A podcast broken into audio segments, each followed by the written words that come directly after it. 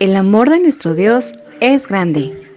Hola, somos Reset New y estamos en un tiempo extraordinario para conocer más de Jesús y su incomparable amor.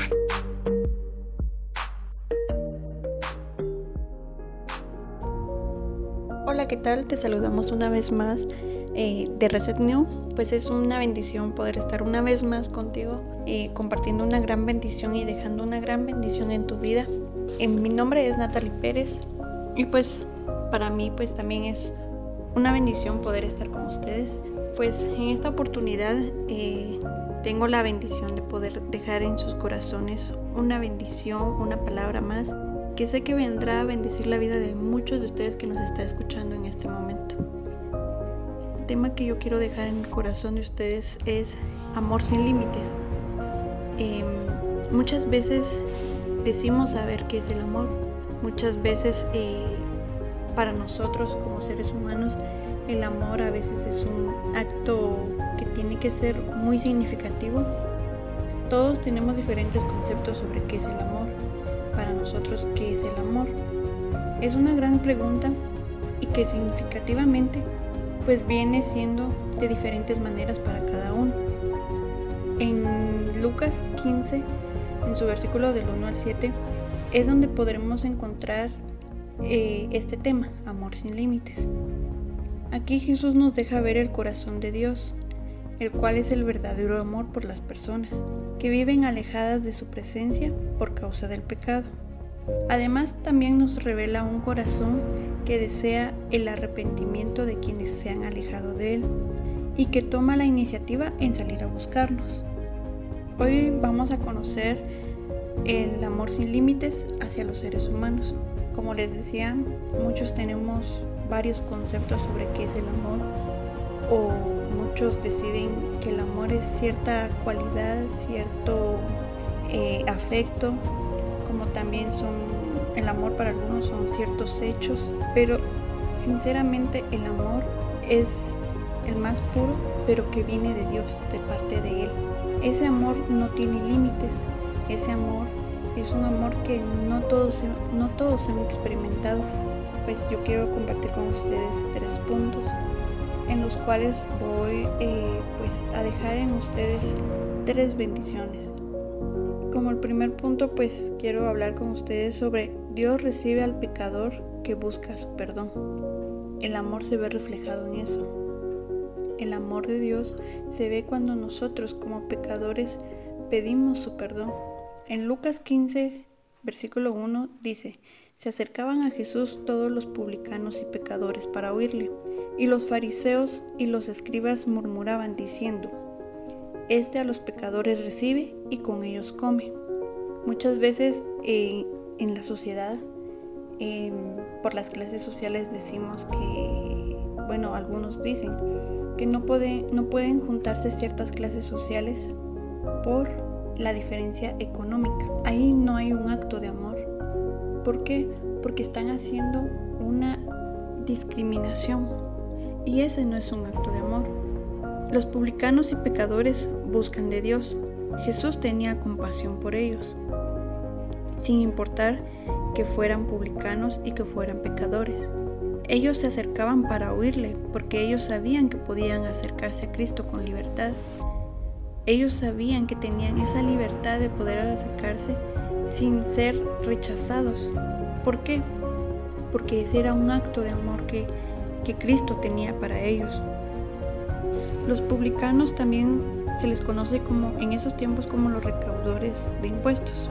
Era gente que trabajaban para el gobierno romano. Por eso eran despreciados, porque tenían amistades con los enemigos. Los pecadores, por otro lado, pues estos se referían a los judíos que no cumplían con la ley mosaica y los fariseos y líderes religiosos los despreciaban. Es decir, que criticaban a, Jesús por juntarse con los publicanos y pecadores, los publicanos porque eran los que cobraban los impuestos y los pecadores porque eran los que no cumplían con la ley mosaica. Y Jesús no veía eso, Jesús solo veía en ellos pues una oportunidad de que conocieran el reino de Dios, una oportunidad de amor para ellos, una oportunidad de salvación. Ese es un amor sin límites.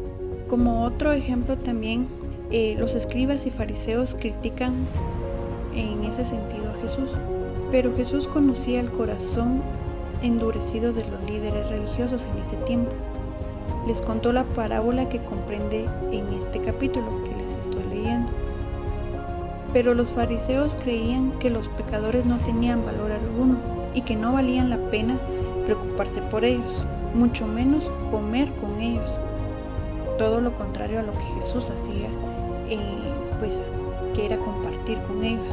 Para Jesús los pecadores tienen mucho valor e incluso creía que valía la pena aún morir por ellos, como lo sucedió tiempo atrás, que Jesús murió por todos los pecadores con el fin de salvarnos, con el fin de darnos amor eterno, un amor sin límites. Jesús nunca vio si y a las personas que predicaba, que evangelizaba, eran creyentes o no, si eran pecadores o no, si eran recaudadores de impuestos, es decir, publicanos. No, Jesús solo veía en ellos pues esa oportunidad de que conocieran qué era el amor, que conocieran las bendiciones del reino. Por eso se dice que el amor que Jesús tiene para con nosotros es un amor sin límites, que Dios tiene para nosotros un amor sin límites. El segundo punto que quiero dejar con ustedes en su corazón es Dios muestra su amor al ir en búsqueda del pecador. En Lucas capítulo 15 y su versículo 3 y 4 dice, ¿qué hombre de vosotros teniendo 100 ovejas, si pierde una de ellas, no deja las 99 y en el desierto, y va tras la que se perdió hasta encontrarla? Lógicamente como seres humanos diríamos, pues quién va a dejar 99 ovejas por una sola. Cuanto que debería ser, bueno, en lo humano, eh, en el pensamiento humano, decir, no, pues tengo 99, mejor me quedo con las 99, no sea que pierda las 99 por buscar esa oveja que se perdió. Pero no, Jesús, su amor es muy grande que no entiende de eso. Él va y busca esas ovejas que están perdidas. La oveja perdida representa al pecador apartado de Dios y expuesto a una ruina segura si no es llevado de vuelta a Él, aunque no desee regresar. Jesús nunca va a querer que tu vida y que mi vida se pierdan en este mundo. Jesús solo quiere que tu vida y la mía sean salvas. Jesús solo quiere que nosotros no nos apartemos de Dios, que estemos en el rebaño de Él, que volvamos a Él. Somos de gran valor para Él. Él toma la iniciativa al buscarnos. Muchas veces decimos que no es el que nosotros querramos o el que nosotros busquemos de Dios, sino que es Él el que viene a buscarnos. Él toca a la puerta de nuestro corazón para poder convivir con nosotros, para poder darnos de su amor. Somos gran valor para Él que Él deja las 99 ovejas por nosotros. Es decir, que Jesús viene por nosotros, que Dios viene por nosotros, que tu vida le es importante como que no hay una vida que Él menosprecie, que no es como los seres humanos que en ciertas ocasiones decimos o somos selectivos, este sí y este no. No, sino que Jesús viene a recogernos a todos nosotros, que viene a escogernos, que viene a amarnos por igual. Como el punto número 3 tenemos Dios se alegra cuando un pecador se arrepiente. En Lucas capítulo 15 y su versículo 5 al 7 dice, y cuando la encuentra, la pone sobre sus hombros gozosos, y al llegar a casa reúne a sus amigos y vecinos, diciéndoles, Gozaos conmigo, porque he encontrado mi oveja que se ha perdido. Os digo que así habrá más gozo en el cielo por un pecador que se arrepiente que por 99 justos que no necesitan de arrepentimiento. Está claro en, este, en esta parábola que Jesús comparte que Dios se viene a gozar cuando una alma es salvada, porque sabe que las 99 que se quedaron están seguras en Él, que sabe que esas 99 ovejas no necesitan de arrepentimiento, porque ellos ya son creyentes, que Él viene y se goza porque nosotros volvamos, porque nosotros regresemos al rebaño. Si Jesús se gozaba en ese momento por una oveja, Bien dice ahí, cuánto más se goza Dios en el cielo por un pecador que se arrepiente, como sucedió en mi caso. Yo antes era pecadora, pero conoces el amor de Dios, tienes ese encuentro personal con Cristo, sabes que es mejor andar con Dios, sabes que tu vida está segura en Él. Esto sugiere que la oveja salvada gozaba de un lugar de privilegio e intimidad que nunca había conocido mientras estaba contada entre las otras. Jesús siempre tiene el control de nosotros. Jesús siempre nos da la importancia. Nuestra vida no es una vida cualquiera como para el ser humano. No, nuestra vida es valiosa para Cristo. Jesús se regocija al hallar al pecador.